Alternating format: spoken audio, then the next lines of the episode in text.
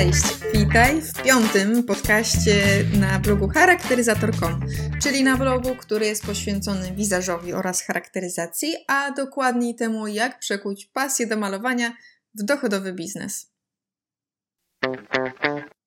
Ja nazywam się Hania Zygmanowska i dzisiaj porozmawiamy sobie o błędach, jakie możesz przypadkiem zrobić na swojej stronie internetowej. Więc jeżeli jesteś tuż przed zrobieniem strony internetowej albo już posiadasz, ale może potrzebny jest tam mały szlif, to ten właśnie podcast będzie dla Ciebie. Zaczynamy. Na wstępie Wam tylko powiem, że podchodzę już drugi raz do tego podcastu, ponieważ e, zaczęłam go nagrywać godzinę temu, ale dosłownie co chwilę ktoś do mnie dzwonił i przerywał mi w nagrywaniu, więc zgubiłam zupełnie wątek i stwierdziłam, że chyba muszę zacząć jeszcze raz od nowa. Więc mam nadzieję, że tym razem o niczym nie zapomnę Wam powiedzieć. Tak jak wspomniałam, dzisiaj będzie o stronach internetowych, ponieważ e, niejednokrotnie niestety spotyka się wiele różnych dziwnych błędów, e, które występują na, na stronach, więc e, myślę, że możesz odsłuchać ten podcast na zasadzie odhaczania kolejnych pozycji, sprawdzania, czy na pewno na Twojej stronie wszystko gra, a możliwe, że po prostu jeszcze nie posiadasz swojej strony internetowej, a myślisz o tym, to również na pewno ten podcast y, Ci się przyda.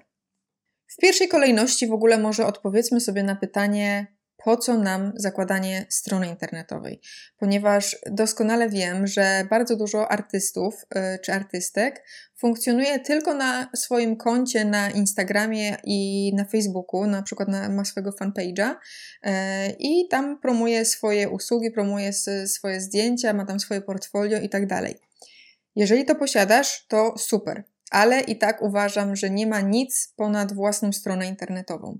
Dlaczego? Z bardzo prostej przyczyny, ponieważ um, Facebook oraz Instagram są to takie programy, które, jak przypuszczam, wiesz, są, są zarządzane przez ludzi, którzy ustalają pewne kody, programowanie, które ustala to, jak bardzo pozycjonowane są Twoje um, publikacje i do ilu ludzi faktycznie te rzeczy docierają. To jest pierwsza sprawa. Druga sprawa jest taka, że właśnie, właśnie to, to w zasadzie co powiedziałam wcześniej. Jest to, y, są to strony internetowe zarządzane przez jakichś ludzi, y, na których ty jakby nie masz wpływu na to, czy w, w, w którejś chwili twoje konto może nie zniknąć przypadkiem. Zdarzało się nie raz, nie dwa, generalnie w takim globalnym e, liczniku zdarza się to dosyć często, że niestety jakieś konta są kradzione i po prostu ktoś, jakiś haker wejdzie na konto na jakiegoś fanpage'a lub na konto na Instagramie i po prostu z minuty na minuty twoje konto przestaje istnieć. E, no i prawda jest taka, że jeżeli nie masz swojej strony internetowej, to w pół sekundy twoi klienci tracą z tobą kontakt. A jak doskonale wiesz, żyjemy w takich czasach, gdzie tak naprawdę każdy ma tylko swoje 5 minut na tej um, scenie biznesu, że tak powiem, i konkurencja jest naprawdę ogromna. Więc jeżeli, z całym szacunkiem, ale jeżeli nie jesteś jakąś naprawdę wybitnie znaną wizerzystką albo charakteryzatorką, to no niestety, ale Twoi klienci mogą zapomnieć o Tobie w błyskawicznym tempie, jeżeli nie, nie będą do niego docierać po prostu jakieś aktualizacje związane z Twoim fanpage'em i nie będą wiedzieli w ogóle, że nie zorientują się, że Twoje konto przestało istnieć.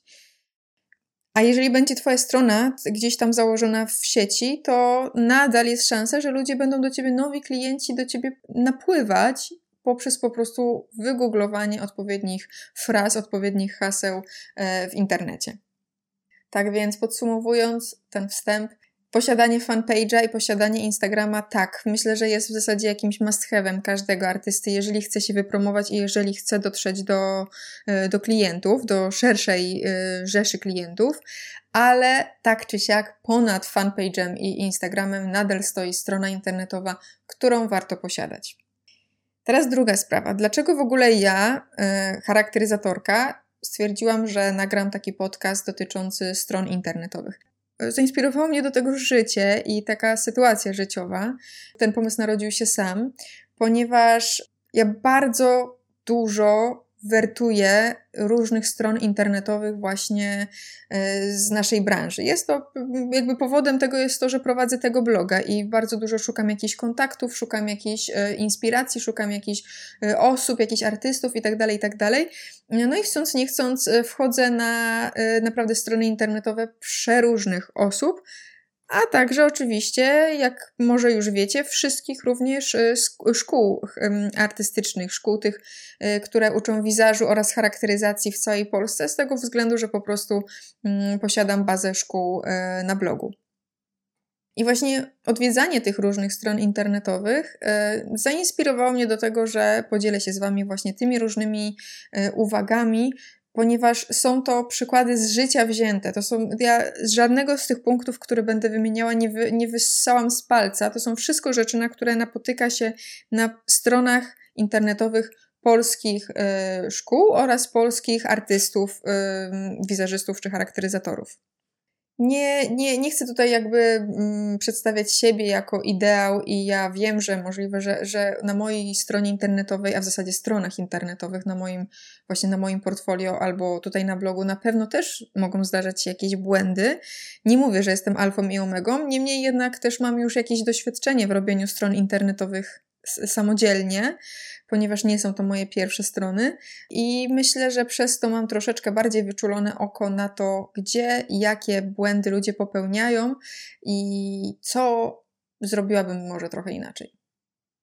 Zanim jeszcze przejdziemy do tych błędów, to może w ogóle wymieńmy sobie na, tak na dzień dobry, co powinno znaleźć się ta, na takiej stronie, e, na takim portfolio e, powiedzmy, że wizerzystki jakiejś, to naprawdę nie musi być, a wręcz może nawet nie powinna być jakoś wybitnie rozbudowana strona. To powinna być prosta strona z kilkoma tylko zakładkami, yy, tak żeby każdy mógł się na niej odnaleźć. Przede wszystkim powinno oczywiście znaleźć się tam jakieś info o tobie.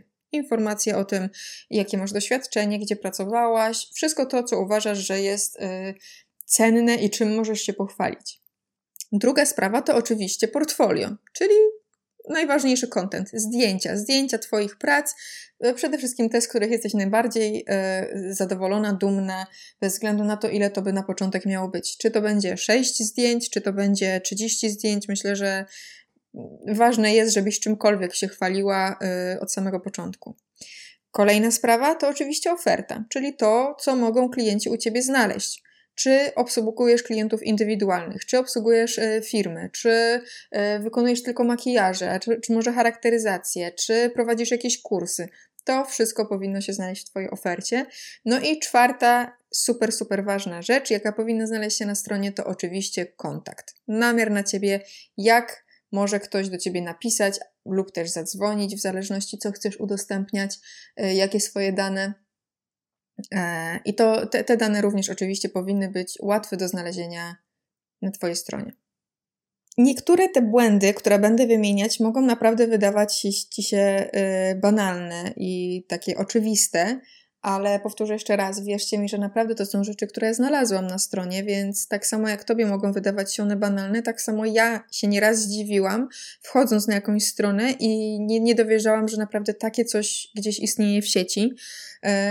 No a naprawdę mm, technolo- nie, nie tyle może co technologie, ale y, style stron, design stron internetowych tak samo szybko się zmienia. Na, mm, na wygląd stron internetowych również bywają trendy, tak jak trendy są, istnieją w każdej innej dziedzinie i naprawdę y, niektóre strony, powiem może dosyć tak y, mm, bezczelnie, ale nie powinny istnieć w takiej formie, w jakiej są bo jest to karygodne. No dobra, to w końcu przechodzimy do konkretów. E, pierwsza taka, pierwszy taki błąd, który zdarzało się znajdować na stronie, to jest po prostu brak oferty. Wydaje mi się, że jakby jeżeli chcesz wykonać tylko sobie stronę internetową, gdzie tylko będą powiedzmy zawieszone Twoje zdjęcia, nie ma problemu, możesz tak zrobić, ale musisz myśleć o tym, że musisz jak najbardziej, powinnaś jak najbardziej ułatwiać y, osobom, które odwiedzają Twoją stronę, komunikację z Tobą. I komunikacja z, to, z, Tobą to nie jest tylko właśnie podanie adresu mailowego, ale też napisanie łopatologicznie niektórych rzeczy, które mogą Tobie wydawać się oczywiste, że ktoś się domyśli, a ich wcale tam nie będzie podanych. Jeżeli zamieścisz zdjęcia ładnych makijaży, to pewnie możliwe ktoś się domyśli, że jesteś wizerzystką i że mogą u ciebie zapisać się na makijaż. Ale jeżeli nie ma tego napisanego w ofercie, bo nie posiadasz w ogóle oferty, no to wiedz o tym, że już na pewno y, zniechęcasz jakiś procent ludzi y, do tego, żeby dalej w ogóle jakieś dalsze kroki czynili e, w, do tego, żeby, żeby się po prostu z tobą jakkolwiek skontaktować i żeby zostać twoim klientem. Mało tego, są, są e, osoby, które faktycznie mają ofertę podaną na stronie, to znaczy mają wymienione na przykład od myślników, że robią to, to, to, to, to, ale nie mają podanych żadnych cen. Wydaje mi się, że jest taka część osób, która po prostu z jakichś dla mnie niewyjaśnionych powodów boi się podać swoje ceny. Nie wiem, czy boi się, że e, ściągnie pomysł na te ceny od nich konkurencja, czy boją się porównywań z, z, z konkurencją, czy nie wiem, co jest jeszcze przyczyną, ale myślę, że to jest kolejny wielki strzał w kolano, ponieważ postaw się na przykład w, przy, e, w sytuacji, e, że jesteś panną młodą szukającą wizerzystki. Jeżeli ja bym była taką panną młodą, to prawdopodobnie przewertowałabym ileś stron internetowych, Przeselekcjonowałabym oczywiście to, które zdjęcia mi się podobają danych prac y, u których wizerzystek, a przy okazji też bym zweryfikowała, kto jaką ma cenę. Jeżeli ktoś nie ma podanej ceny na stronie internetowej, to dla mnie od, od, od razu w pierwszej selekcji odpada ta strona internetowa, bo nie będę wykonywała do dodatkowego kolejnego ruchu, czyli pisała maila z zapytaniem, ile to i to będzie kosztowało, skoro u pięciu innych wizerzystek mam po prostu to podane od razu na tacy i, i już mogę to w takim razie sobie jakoś yy, ocenić. To, że jeżeli podasz swoje ceny y, i będą one wyższe lub niższe od y, Twoich konkurentek, jest to najbardziej oczywistą rzeczą pod słońcem. Przecież nie wszystkie wizerzystki w Polsce czy na świecie mają te same ceny. I jest to jak najbardziej normalne, że każdy wycenia y, swoją pracę indywidualnie i to wręcz powinno tak przebiegać. Dlatego myślę, że nie ma tu w ogóle żadnego wstydu, żalu czy czegokolwiek, jeżeli ty podasz cenę i okaże się ona na przykład niższa niż u kogoś innego lub wyższa, jak bez różnicy. Dlatego zapamiętaj koniecznie to, że oferta powinna być rzetelnie przygotowana, czyli naprawdę wypisz wszystko to, czym co możesz zaoferować klientowi, ponieważ niektórzy klienci nawet um, mogą nie wpaść na to, że tego potrzebują, a jeżeli wy, na przykład będzie to jakaś firma poszukująca wizerzystki do współpracy i zobaczy, że przy okazji, oprócz tego, że jesteś wizerzystką, również jesteś charakteryzatorką, to wtedy tej firmie może nagle się żarówka pojawić nad głową i pojawi się kolejny pomysł, kurczę, a może my nie potrzebujemy w ogóle wizerzystki do jakiegoś projektu, tylko właśnie charakteryzatorki, to będzie jeszcze lepsze. Yy, dlatego koniecznie dbaj o to, żeby ta oferta znalazła się na Twojej stronie. I jeszcze taka kolejna rzecz, którą w zasadzie mam wymienioną tutaj na karcie jako kolejny błąd, ale to jest taki połączony błąd z tym, który właśnie, o którym właśnie powiedziałam. Mianowicie brak terminów Twoich kursów. Jeżeli jesteś osobą, która prowadzi kursy lub instytucją, która prowadzi kursy, powinny być podane jakiekolwiek jakakolwiek adnotacja dotycząca terminów kursów. Oczywiste, ja to rozumiem, że niektóre kursy nie odbywają się konstans, że jeden się skończy i od razu organizator wymyśla kolejny termin i kolejny, i kolejny, i kolejny, tak dalej. Y, możliwe, że po prostu w przyszłości nie masz jakby perspektywy na to, że ten kurs akurat poprowadzisz, ale stwierdziłaś, że chcesz go mieć zamieszczonego na stronie. Dlatego napisz jakąkolwiek adnotację e, w, jakiejś takiej rubryczce termin. Na przykład e, napisz, że e, kolejny, w sytuacji, kiedy oczywiście nie wiesz, jaki ten termin będzie, możesz napisać, że kolejny termin będzie dopiero najwcześniej za 6 miesięcy. E, albo że mm, kolejny termin na razie nie jest planowany. To też już daje informację do, dla czytelnika takiej strony, że no na razie nie ma jakby co czekać na ten kurs, nie ma się go co spodziewać. E, albo, mm, no nie wiem, że jeżeli jesteś zainteresowany tym kursem, to napisz do nas. I to też jest już jakiś komunikat dla e, odbiorcy, dla czytelnika, co ma zrobić, jeżeli nie widzi daty tego kursu. Nieraz spotykałam na stronach internetowych elaboraty, gigantyczne, długie opisy różnych kursów i jest opisane, że pierwszego dnia robisz to, drugiego dnia i w ogóle jest napisane, że ten kurs trwa 4 dni, a ten kurs trwa 2 dni, a ten 3 dni, y, ale tak naprawdę nie wiadomo kiedy, który się odbywa. Są one grupowe, y, grupy liczą od iluś do iluś osób i y, kurs się odbędzie, jeżeli uzbiera się grupa. Są takie informacje, ale jak ma się uzbierać grupa, jeżeli nie jest podany termin tego kursu? Więc cokolwiek napisz. Jeżeli nie, nie wiesz, nie planujesz zrobić tego kursu tymczasem, to po prostu napisz, napisz nawet choćby adnotację, że póki co tymczasowo ten kurs jest wstrzymany. Cokolwiek. Kolejny błąd y, związany ze stronami internetowymi to jest taka, taki jakby dosyć najistotniejszy content, czyli słaba jakość zdjęć, ponieważ jeżeli mówimy o stronach wizerzystyki i charakteryzatorek, jakby no nie ma co ukrywać, że najważniejszą częścią tej strony internetowej są właśnie Twoje zdjęcia. I jeżeli masz zdjęcia od jakichś fotografów z jakichś sesji zdjęciowych, a masz także z zdjęcia jakichś fajnych swoich prac, ale zrobione tylko telefonem, który nawet, nawet nie swoim obecnym telefonem, tylko powiedzmy sprzed dwóch lat, bo wiadomo, że te jakość tych zdjęć na telefonach też się zmienia błyskawicznie. Dwa lata temu te zdjęcia mogły nie być jeszcze tak perfekcyjne, jak robią telefony teraz. Mm, to zastanów się, czy na pewno chcesz te zdjęcia z telefonu wrzucać również do swojego portfolio. Tym bardziej w kontraście koło zdjęć od fotografa, ponieważ e, no, tym bardziej podkreślisz jakby no, nieperfekcyjność tych zdjęć.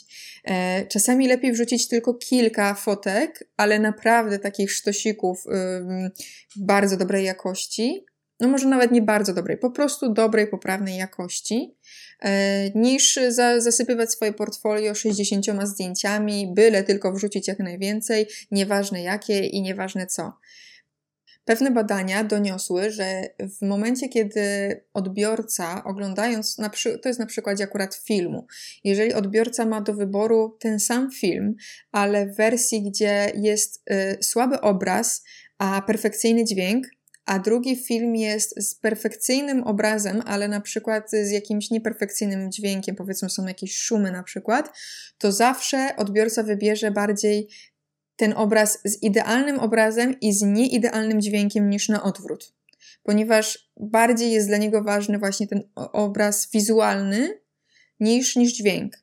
I tutaj tak samo właśnie, no co prawda tutaj przy oglądaniu portfolio nie ma dźwięku, ale yy, bierz to sobie, weź to pod uwagę, że jakość estetyczna zdjęć jest bardzo ważna dla odbiorców.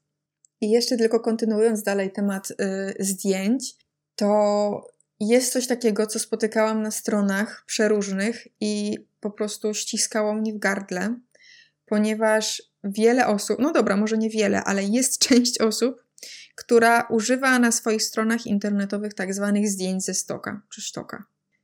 Są to zdjęcia pochodzące z jakiejś bazy zdjęć, które się kupuje i y, to są zdjęcia, które bardzo często po prostu y, gdzieś tam po, pojawiają się wielokrotnie na różnych stronach.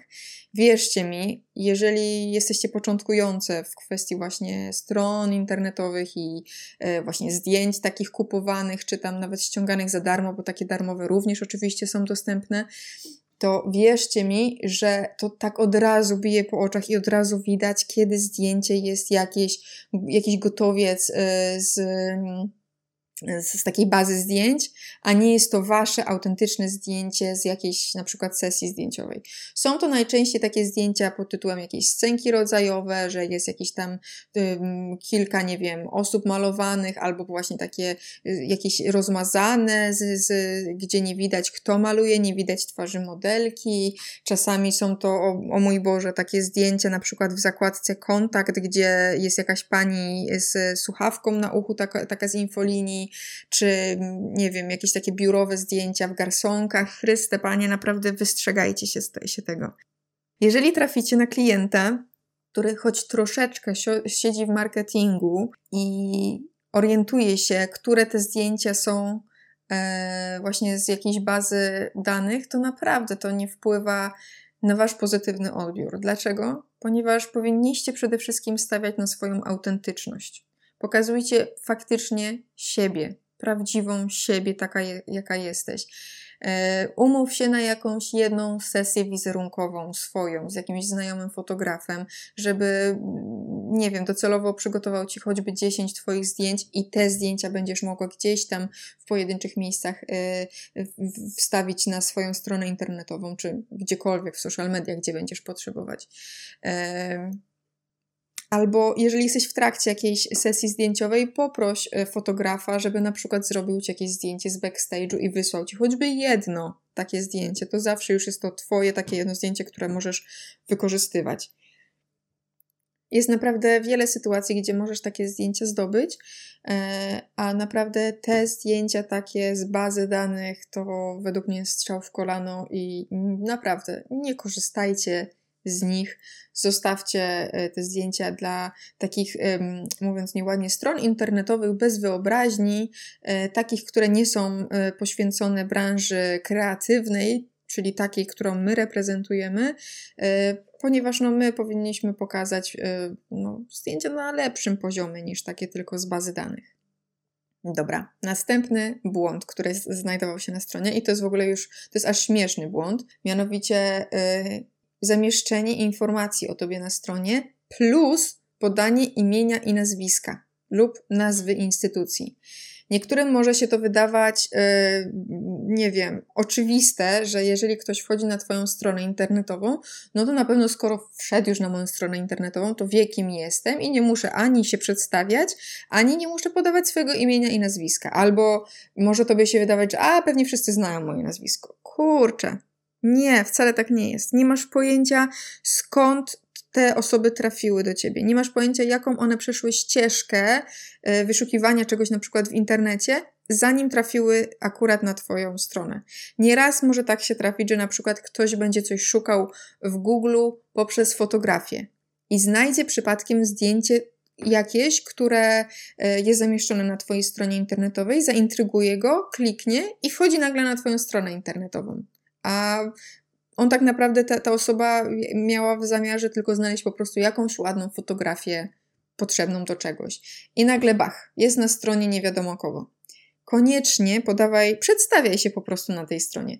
Imię, nazwisko, to jest jakby must have i kilka zdań na swój temat. Ale też uważam z drugiej strony, nie przesadzaj i nie pisz yy, jakiegoś encyklopedycznego opisu na twój temat, bo tego też wiem z doświadczenia, że nikt nie czyta. Sama się zastanów, jeżeli masz, nie wiem, na przykład mm, pełną filmografię podaną kogoś, jakiegoś reżysera czy kogokolwiek, czy czytasz całe to, czy czytasz każdą pozycję jedną po drugiej, czy, przy czym uczestniczył, czym pracował. Raczej to się czyta wybiórczo.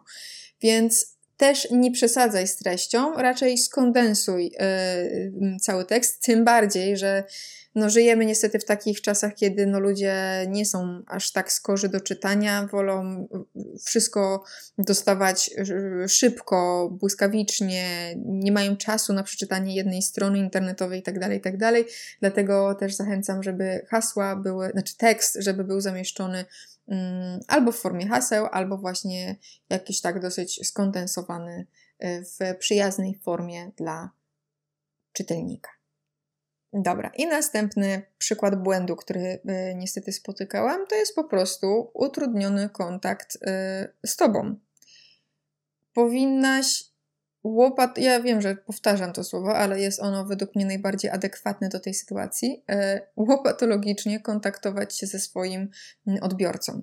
Podać adres mailowy, na który mogą się z tobą, przez który mogą się z Tobą skontaktować, jeszcze lepiej podaj, y, zamieść formularz na swojej stronie. No tutaj akurat są zwolennicy oraz przeciwnicy wstawiania formularzy na stronę, więc jakby na to nie naciskam, e, ale no choćby ten adres mailowy, no to no koniecznie, tak, żeby się pojawił.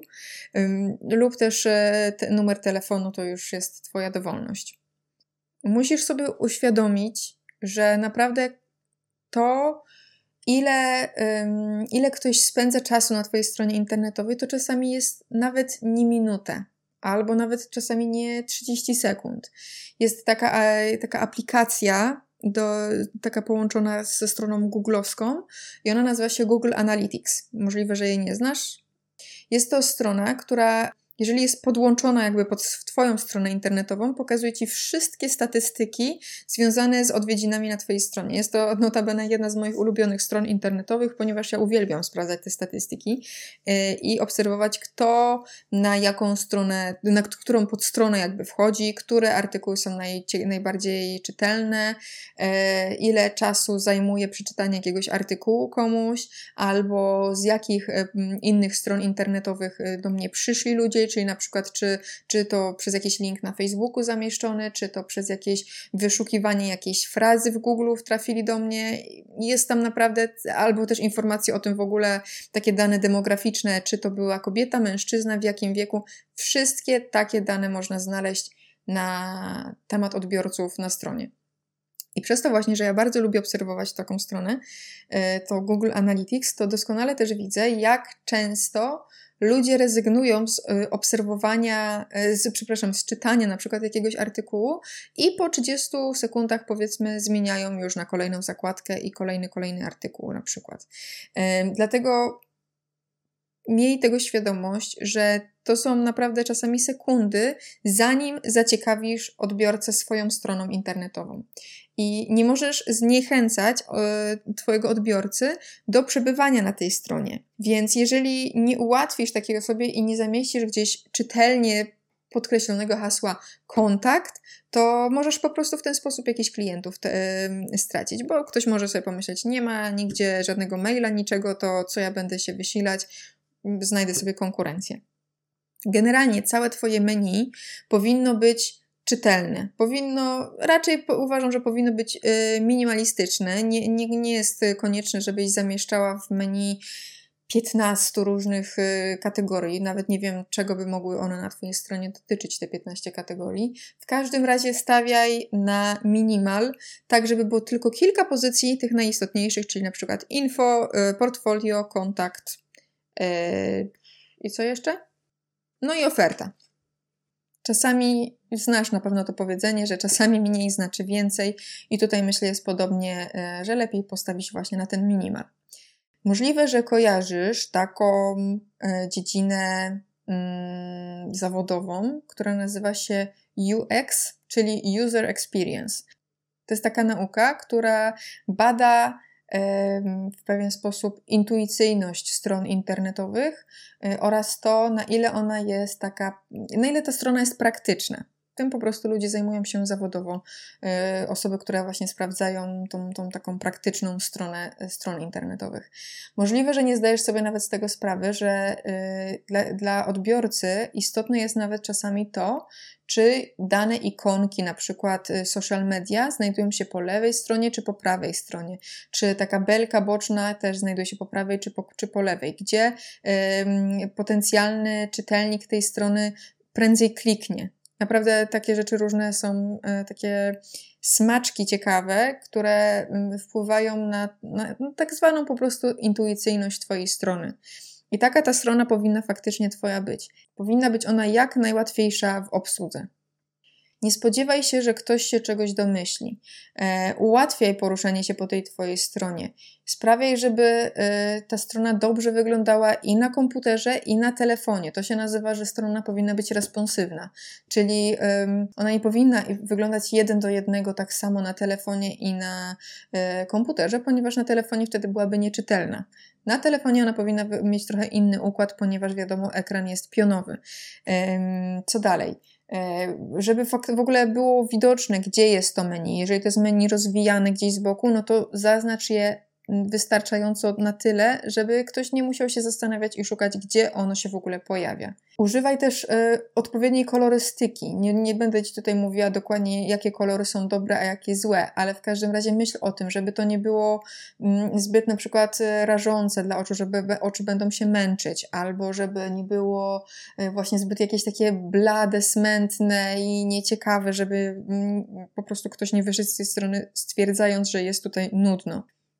Mam takie swoje powiedzenie, e, którym określam część stron internetowych, które nadal funkcjonują i mówię o nich, e, o tych stronach, że one wyglądają jak z 97 roku. Nie wiem, czemu akurat sobie upodobałam ten rok, ale no, tak właśnie je porównuję, ponieważ myślę, że wiesz o czym mówię, bo myślę, że każdy kiedyś trafił na taką stronę internetową. Są to takie witryny, które wyglądają jakby zatrzymały się w czasie. Tak jak już wcześniej wspomniałam, są na tworzenie stron internetowych przeróżne trendy, które się zmieniają i niektóre strony naprawdę wyglądają jakby zatrzymały się te ponad 20 lat temu i wykazują właśnie taką tendencję tych różnych takich trendów, które już dawno, dawno przeminęły. I stąd jakby wynika kolejny punkt, który chciałam e, poruszyć, czyli odświeżaj wygląd swojej strony. Generalnie strona typu, typu portfolio jest dosyć stroną stateczną, czyli jeżeli umieścisz ten content tam raz, to on tam przez ten, przez ten, ten content cały czas niezmiennie może tam przez dłuższy czas funkcjonować. E, ale no też jakby nie, nie, nie zapominajmy zupełnie o dbaniu o tą stronę internetową, ponieważ powiedzmy po dwóch latach przez dwa lata możesz y, zrobić na pewno masę różnych ciekawych projektów, którymi możesz się pochwalić i możesz odświeżyć swoje portfolio. Po drugie, jeżeli masz zamieszczone swoje zdjęcie profilowe jakieś y, na stronie w zakładce informacje, no też możesz troszeczkę zmienić się wizualnie przez te dwa lata, więc może też warto jest to swoje zdjęcie zaktualizować. Y, Przypuszczam, że w przeciągu dwóch lat to jest na tyle długi okres, że Twoje ceny również mogą ulec zmianie za Twoje usługi, e, no choćby ze względu na inflację i ze względu na to, że e, wszystko będzie drożało, więc również Twoje ceny będą drożeć, a poza tym zbierasz dodatkowe przecież przez te dwa lata nowe doświadczenie, więc również cena może wzrosnąć. Może jest, y, Twoje kursy potrzebują jakiegoś odświeżenia, może z niektórych zrezygnujesz na rzecz innych i wstawisz nową ofertę jakąś. Jest wiele takich właśnie drobnych rzeczy, które na pewno można co jakiś czas y, odświeżać, więc to prawda, jest to strona dosyć stateczna, ale no nie zapominaj, żeby, nie zapominaj o niej zupełnie. Kontroluj ją raz na parę miesięcy, może raz na kwartał albo ro, raz na pół roku i sprawdzaj, czy nie możesz czegoś tam odświeżyć. Ja mówię to takie, z akurat takiego punktu widzenia frika, e, trochę w robieniu stron internetowych, ponieważ ja mm, już zrobiłam w swoim życiu ich kilka. Znaczy, może zrobienie stron internetowych to jest takie też hasło, na które niektóre osoby, niektórzy graficy mogliby się obrazić, ponieważ ja grafikiem nie jestem i nie robię stron internetowych na zasadzie rysowania ich, projektowania w Photoshopie i tak dalej, ale korzystam po prostu z najłatwiejszego narzędzia, jakim jest WordPress, mm, który niemniej jednak też na początku trzeba się go nauczyć, jego obsługi i trzeba go oswoić, co zajmuje na pewno jakiś czas. E, dlatego tak czy siak myślę, uważam, że mogę powiedzieć spokojnie, że jestem twórcą stron internetowych i zrobiłam już ich kilka w swoim życiu. I tak na przykładzie choćby mojego portfolio haniazygmanowska.pl, e, pomimo że ja taką oficjalną, ponieważ inaczej, ja wcześniej używałam innego adresu, innej domeny, a haniazygmanowska.pl powstało chyba jakoś w, w styczniu 2020 albo w grudniu, e, listopadzie zeszłego roku, jakoś, jakoś w tym czasie. Więc względnie niedawno, a ja już od tamtego czasu zdążyłam przebudować całą stronę nowo, na nowo, bo stwierdziłam, że już trzeba jakiegoś odświeżenia tam, więc yy, no, no, może ja też trochę przesadzam z kolei z tym odświeżaniem, ale nie zapominaj, że to nie jest taka strona, która przez 5 lat ma leżeć odłogiem non-stop, wyglądając tak samo. No i tutaj już zbliżając się do końca, chciałam jeszcze poruszyć temat kontentu na stronie, czyli tych wszystkich treści, które masz tam zamieszczone, czyli i informacje o tobie, i oferty właśnie jeszcze raz, i, i kursy i tak dalej. Może coś tam jeszcze innego posiadasz na, na, na, w swojej witrynie. E, dbaj o jakość tych tekstów. Wyobrażaj sobie tak, że piszesz, jakbyś chciała siebie samą za, zaintrygować nimi, tak żeby zaciekawić. Nie pisz nudnego lania wody, bo nie, nie, nie, nie oszukasz innych i myślę, że ludzie nie dadzą się na to nabrać, jeżeli będziesz jakieś patetyczne hasła tylko wrzucać. Pisz e, o autentycznych rzeczach, o, o sobie, o, o czymś realnym. E, druga sprawa, mm, jeżeli nie jesteś to też jest taka rzecz z życia, taki przykład z życia wzięty.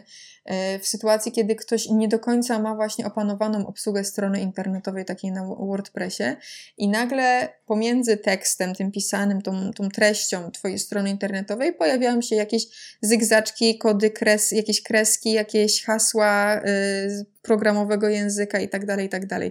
E, no to od razu jakby rozstraja mm, czytelnika i traci w ogóle uwagę na tej stronie, mm, więc na takie szczegóły również trzeba oczywiście uważać. No i już na sam koniec, to takie jest nie do końca związane ze stroną internetową, ale yy, uznaję też po prostu stronę internetową jako źródło komunikacji z klientem. I właśnie o tej komunikacji z klientem swoją drogą myślę, żeby napisać również y, artykuł, ale tutaj chciałam tylko wspomnieć o takiej jednej y, no, bardzo istotnej rzeczy. Mianowicie, jeżeli już umieszczasz ten formularz na stronie swojej albo choćby maila swojego, to nie, nie zapominaj z nich korzystać. Czyli jeżeli dostajesz odpowiedzi na maile, to na Boga odpowiadaj na te maile.